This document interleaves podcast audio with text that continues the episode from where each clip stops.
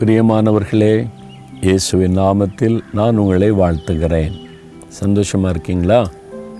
ஒவ்வொரு நாளும் நம்ம சந்தோஷமாக இருக்கணும் தானே ஆண்டவர் நம்மோடு பேசுகிறார். மகிழ்ச்சியாக இருக்கணும். எதுக்கு பயப்படுறீங்க? ஏதோ ஒரு சூழ்நிலை பயத்தை கொடுக்குதா? மனுஷங்க ஐயா நான் வேலை செய்கிற இடத்துல வசிக்கிற இடத்துல என் ஊழியம் செய்கிற இடத்துல கூட இந்த மனிதர்கள் பண்ணுற காரியம் இருக்குது எனக்கு பயமாக இருக்குது. எனக்கு தீமை செய்கிற மனுஷங்க பெருகி இருக்கிறாங்க பொறாமப்படுறாங்க அப்படின்னு நினைக்கிறீங்களா? ஒன்றும் வருத்தப்படாதங்க. நம்ம வாழ்கிற உலகம் அப்படிப்பட்டது. அப்படிப்பட்ட மனுஷர்கள் மத்தியில் வாழ்கிறதுனால பொறாமைனால ஏதாவது பேசுவாங்க ஏதாவது செய்வாங்க. நம்ம எப்படியாவது சுதந்திர மாட்டோமா? நம்மளை முடைக்கலாமான்னு ஏதாவது பேசுவாங்க. என்னை பற்றி எவ்வளோ போடுறாங்க? வாட்ஸ்அப்பில் போடுறாங்க செய்தி போடுறாங்க டிவியில் பேசுகிறாங்க ஒன்றை பற்றி நான் கவலைப்படுவதில்லை பயப்படுறதும் இல்லை. யார் வேணாலும் என்ன வேணாலும் பேசிட்டு போட்டு சுதந்திர நாடு யார் வேணாலும் பேசலாம். பேசிட்டு போட்டோம் அவ்வளோதான் அது நம்மளை ஒன்றும் சேதப்படுத்தாது. ஏன் தெரியுமா? ஆண்டு சொல்கிறாரு எபிரேயர் பதிமூன்றாம் அதிகார ஆறாம் வசனத்தில் கத்தர் எனக்கு சகாயர் நான் பயப்படேன். மனுஷன் எனக்கு என்ன செய்வான்? மனுஷன் என்ன பண்ணிட முடியும்? சும்மா கிண்டல் பண்ணி பேசலாம் பரிகாசம் பண்ணலாம் பயமுறுத்தி பேசலாம் அவ்வளோதானே செய்ய முடியும். அதுக்கு மேலே என்ன செய்ய முடியும்? நமக்கு தீங்கு செய்ய நினச்சா ஒருவேளை நம்ம அழிச்சிடலாம்னு நினைக்கலாம்.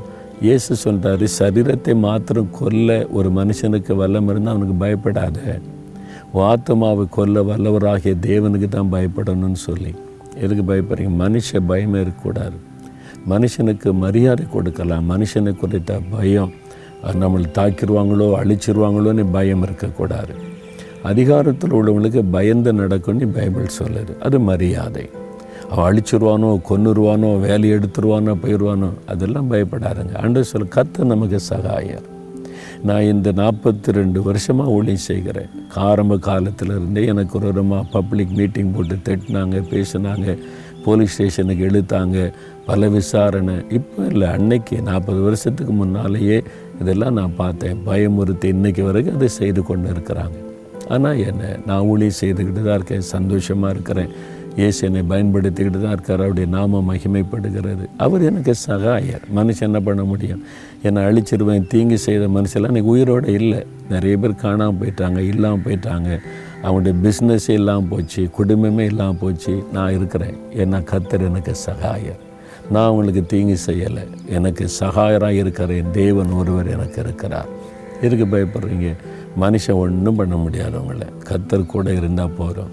அவர் மேலே விசுவாசம் வைங்க. அவரை சார்ந்து கொள்ளுங்க. கத்தர் எனக்கு சகாய. நான் பயப்பட மாட்டேன். அவர் பார்த்து கொள்வான்னு சொல்லுங்கள் அவர் பார்த்துக்கிடுவார்.